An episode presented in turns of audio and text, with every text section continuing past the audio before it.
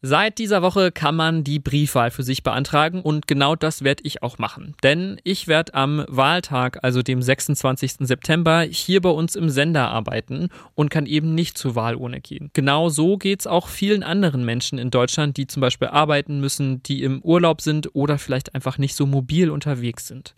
Und auch die Corona-Pandemie hat das Thema Briefwahl nochmals beeinflusst. Deswegen schauen wir uns heute mal die Lage hier in der Stadt an. Ihr hört Radio für Kopfhörer. Mein Name ist Leven Wortmann. Moin. Mephisto 976, Radio für Kopfhörer. Seit 1957 gibt es in Deutschland die Möglichkeit der Briefwahl und damals waren es noch so um die 5 Prozent, die das genutzt haben. Der Anteil der BriefwählerInnen ist aber in den vergangenen Jahrzehnten nochmals stark angestiegen. Durch Corona werden dieses Jahr sogar bis zu 50 Prozent BriefwählerInnen erwartet. Wie das mit der Briefwahl in Leipzig aussieht, damit hat sich mein Kollege Anton Meyer mal genauer beschäftigt und er sitzt jetzt auch hier bei mir im Studio. Hallo Anton. Hallo Lewe. Anton, du hast dich mit vielen LeipzigerInnen über das Thema Briefwahl unterhalten. Wie sind da so die Meinungen? Durchmischt, würde ich sagen. Für viele ist es einfach angenehmer, wenn sie nicht unter Menschen müssen. Gerade Corona spielt auch nochmal eine große Rolle.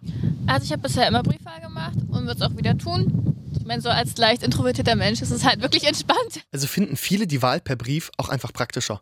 Kann ich auch zum Teil irgendwo verstehen. Keine lange Schlange, man muss nicht warten. Da könnte man sich fast die Frage stellen, wieso nicht immer nur per Brief gewählt wird von den Menschen. Was sagen denn die LeipzigerInnen, die noch gerne ins Wahllokal gehen? Also für viele ist die Wahl an der Urne einfach emotionaler. Das Wahllokal hat laut ihnen dann eben doch nochmal eine besondere Atmosphäre. Außerdem finden sie, dass die Wahl per Brief aufwendiger ist. Ich glaube nicht, dass es ähm, tatsächlich weniger Aufwand ist, per Brief zu wählen, weil das mhm. Wahllokal ist ja meistens eh um die Ecke und per Brief, da muss man den Brief ja auch äh, zur Post bringen und so. Ähm, und ich mag das irgendwie, das Gefühl, dass man tatsächlich irgendwo hingeht, um zu wählen. Also ja. dieses Ritual finde ich schön. Doch auch wenn viele den Gang zur Urne bevorzugen, steigt die Zahl der BriefwählerInnen. Das meinte auch einer der Befragten, der als Wahlhelfer arbeitet. Die wird mehr würde ich auf jeden Fall sagen. Ich war jetzt schon zweimal hier in Leipzig und habe da, hab da geholfen. Und ich muss sagen, also die Tendenz war immer steigend. Und ich habe jetzt auch im Internet gelesen, dass es jetzt heute beginnt. Und ich rechne auf jeden Fall damit, dass es noch mehr wird. Diese Einschätzung deckt sich auch mit den Statistiken. Anton, wenn du jetzt hier schon sagst, die Einschätzung deckt sich mit den Statistiken, wie sehen die genau aus? Also was lässt sich in den Statistiken erkennen? Welche Entwicklungen sieht man da? Also laut dem Amt für Statistik und Wahlen in Leipzig wählte 2017 jeder Fünfte in Leipzig per Brief. 2013 war es gerade mal jeder Achte. Spannend ist auch, dass es Unterschiede in der Anzahl der BriefwählerInnen zwischen den einzelnen Parteien gibt. Bei der CDU zum Beispiel wählen knapp 24 Prozent per Brief, dicht gefolgt von der Linken mit 21 Prozent. SPD, AfD, Grüne und FDP reihen sich dahinter ein. Gibt es denn eine Erklärung dafür, warum das so ist? Also warum genau gibt es jetzt diesen Unterschied zwischen den Parteien? Generell fällt auf, je mehr ältere Wählerinnen eine Partei wählen, desto mehr wählen auch per Brief. Ist ja auch logisch, wenn man bedenkt, dass ältere Menschen schwerer zum Wahllokal kommen. Jetzt sprechen wir gerade über die Unterschiede zwischen der Wählerschaft, zwischen den einzelnen Parteien. Machen die Parteien selber denn auch einen Unterschied zwischen BriefwählerInnen oder den klassischen UhrenwählerInnen? Dazu haben wir die Ortsverbände der sechs größten Parteien in Leipzig angeschrieben. Von denen wollte uns allerdings nur die Linke Auskunft geben. Die meinten, dass es nach ihrer Sicht keinen Unterschied macht, ob die WählerInnen per Brief oder vor Ort wählen. Okay, so viel zu den Parteien, aber es gibt jetzt ja auch noch die andere Seite, die Leute, die am Ende die ganzen Stimmen auszählen müssen. Also da gibt es ja eine behördliche Stelle, die das machen muss. Gibt es dort Veränderungen in der Vorbereitung für diese Wahl, wenn es jetzt mehr BriefwählerInnen gibt? Verantwortlich dafür ist das Amt für Wahlen und Statistik. Der Leiter Christian Schmidt hat mir gesagt, dass die Organisation der Wahl schwieriger wird. Briefwahlauszählungen dauern erfahrungsgemäß länger. Und bei mehr BriefwählerInnen braucht das dann auch Zeit. Deswegen bereitet das Amt für Wahlen und Statistik die Wahl jetzt schon vor. Wenn du sagst, dass die Briefwahl länger in der Auszählung braucht als die klassische Wahl, warum gibt es sie dann überhaupt noch? Kann man da nicht auch andere Lösungen finden, die nicht so zeitintensiv sind wie die Briefwahl? Da gibt es verschiedene Ansätze. Zum Beispiel könnte man die Wahl auch digital stattfinden lassen. Diese Idee hatte übrigens auch eine Leipzigerin. Ich könnte mir vorstellen, dass das irgendwann auch online geht, was noch praktischer wäre, da ja sogar die ähm, Personalausweisfunktion online funktioniert. Eine Möglichkeit solcher Online-Wahlen wäre zum Beispiel das E-Voting. Dabei muss aber gesagt werden, dass das in Deutschland noch nicht absehbar ist. Dafür bräuchte man ja auch wieder eine neue und vor allem sichere Infrastruktur. Danke dir, Anton, für diesen Einblick zum Thema Briefwahlen in Leipzig. Gerne. Aber das Thema ist ja nicht nur hier in der Stadt präsent, sondern es ist in ganz Deutschland relevant. Und deswegen habe ich auch mit Daniel Hellmann gesprochen. Er ist Politikwissenschaftler an der Universität Halle und kann uns sagen, was für Auswirkungen ein deutlich erhöhter Briefwählerinnenanteil haben kann. Die Wahl selbst, also auf das Ergebnis der Wahl, dürfte der Briefwähleranteil eigentlich keinen Unterschied, äh, keinen, keinen Einfluss haben. Denn es ist ja Unsinn, dass jemand anders abstimmt, nur weil er statt in die, ins Wahllokal zu gehen, die Wahl ohne äh, ähm, das, äh, den Wahlbrief benutzt.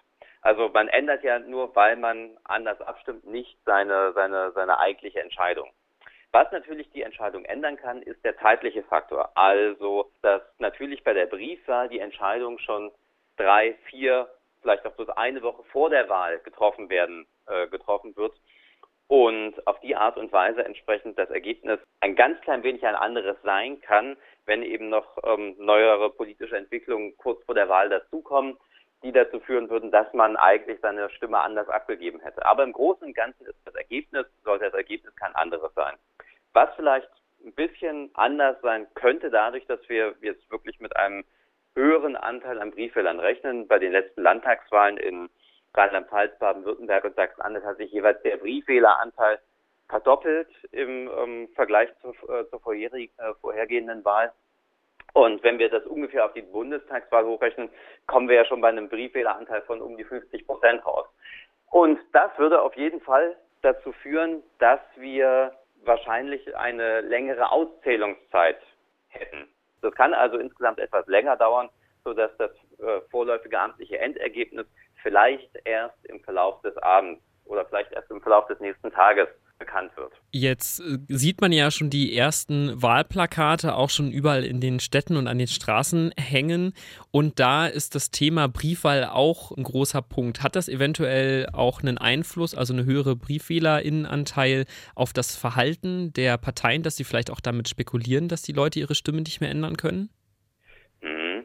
Also es wäre ja schlicht und ergreifend sinnvoll, aus Sicht der Parteien zu versuchen, ähm, zeitweilige Höhenflüge schon in, Stumm, in Stimmen umzumünzen. Und wenn Parteien, die jetzt gerade glauben, dass sie einen Höhenflug haben, dann stärker für die Briefwahl werben und so das schon frühzeitiger in Stimmen ummünzen wollen und so eben auch sicherstellen wollen, dass, dass, dass, ihr, dass zumindest ihre Kernwählerschaft auch wirklich, auch wirklich die Stimme abgibt. Das ist, glaube ich, schon ein Effekt, den wir jetzt sehen. Also wir sehen bei allen Parteien, sehen wir, dass zumindest auf der Internetseite irgendeine Form von Bewerbung der Briefwahl stattfindet. Ob es jetzt tatsächlich die klare Aufforderung ist, wie bei den Grünen und bei der Linken, jetzt Briefwahl beantragen, aber das sehen wir ansonsten eben bei allen Parteien bis auf AfD und CDU, CSU. Bei der AfD liegt das wahrscheinlich auch daran oder liegt das natürlich auch daran, dass die AfD sogar relativ offen, zumindest einzelne Politiker und Landesverbände, gegen die Briefwahl eintreten. Und auf der anderen Seite ähm, bei der CDU, CSU weiß ich ehrlich gesagt nicht, warum jetzt nicht für die Briefwahl geworben wird, weil die CDU, CSU erfahrungsgemäß im Briefwahlergebnis immer etwas besser dasteht. Aber vielleicht spekuliert man da eben genau darauf, dass man beim Urnenwahlergebnis oder desto näher der Wahltag kommt, vielleicht doch noch ein besseres Ergebnis erzielen kann und deswegen die äh, jetzt noch nicht aktuell für die Briefwahl wird. Aber das werden uns wahrscheinlich erst im Nachgang die Parteistrategen erklären können, warum jetzt geworben wurde oder warum jetzt eben noch nicht geworben wurde. Jetzt haben Sie gerade schon angesprochen, dass es zum Beispiel auch bei der AfD Tendenzen gibt, gegen die Briefwahl zu wettern, dass gesagt wird ähm, von aus verschiedenen Richtungen, dass die Briefwahl weniger sicher sei als der Wahlgang an der Urne. Ähm, was würden Sie dem entgegnen? Also, die Briefwahl bietet Fehlerpotenzial. Und dieses Fehlerpotenzial, dafür gibt es auch Belege, dass in der, in der, Vergangenheit Fehler passiert sind. Das muss man allerdings immer in Relation dazu sehen, dass ähm, Bundestagswahlen wirklich große Organisationen sind, bei denen eben auch Fehler passieren können. Von daher reden wir hier eher über hypothetische Szenarien. Ebenso reden wir über hypothetische Szenarien, wenn es darum geht, dass bei der Briefwahl betrogen wird, indem, indem die Briefwahl manipuliert wird. Ähm, Sie können nie hundertprozentige Sicherheit haben, aber Sie können davon ausgehen, dass die Behörden in Deutschland sehr gut in Sachen Briefwahl aufgestellt sind, auf, aufgrund von jahrzehntelanger ähm, Erfahrung. Und insofern brauchen wir uns um die Sicherheit der Briefwahl bei der kommenden Bundestagswahl eigentlich keine Sorgen machen. Das bringt mich dann auch zu meiner abschließenden Frage. Und zwar, es gibt immer mehr BriefwählerInnen. Könnte es sein, dass die Briefwahl den Gang zur Wahl ohne irgendwann komplett ablöst? Dass es dann zum Beispiel ähnliche Modelle gibt wie in der Schweiz. Mit dem Wahlbescheid kommt gleich auch der Briefwahlzettel dazu und ähm, der Großteil der Menschen wird nur noch per Briefwahl wählen gehen? Das wird auf absehbare Zeit, werden wir zumindest keine komplette Ablösung der Urnwahl sehen. Bei der Kommunalwahl in Bayern letzten, im, im letzten Jahr. Die war Ende März. Wir, wir erinnern uns, letztes Jahr im März hat die Corona-Pandemie erstmals an Fahrt aufgenommen in Deutschland. Und in dem Zusammenhang hat sich das Land Bayern dafür entschieden, den zweiten Wahlgang bei der Kommunalwahl in Bayern komplett als Briefwahl abzuhalten. Das heißt, mit der Wahlbenachrichtigung für den zweiten Wahlgang wurden dann schon die Briefwahlunterlagen zugestellt. Das heißt, es geht theoretisch ähm, in Ausnahmefällen die Zukunft des Wählens ist noch relativ offen, aber auf absehbare Zeit bleibt weiterhin das Leitbild, dass wir bei der Urnenwahl bleiben und eben die Briefwahl als Ergänzungsmöglichkeit haben. Das war Daniel Hellmann über die Zukunft der Briefwahl. Und wenn ihr euch für die Briefwahl interessiert, dann schaut mal auf der Website der Stadt vorbei. Da findet ihr alle Informationen zu dem Thema. Den Link findet ihr in den Shownotes der heutigen Folge. Und werft auch gerne einen Blick auf unsere Social Media Kanäle. Die Links dazu findet ihr natürlich ebenfalls in den Shownotes. Und damit sind wir am Ende der heutigen Folge von Radio für Kopfhörer angekommen. Ich bedanke mich noch bei Eva Heiligensetzer, Anton Meyer und Laura Kreuzhage für die redaktionelle Arbeit und die Produktion dieser Folge. Mein Name ist Leven Wortmann. Auf Wiederhören. Mephisto 976, Radio für Kopfhörer.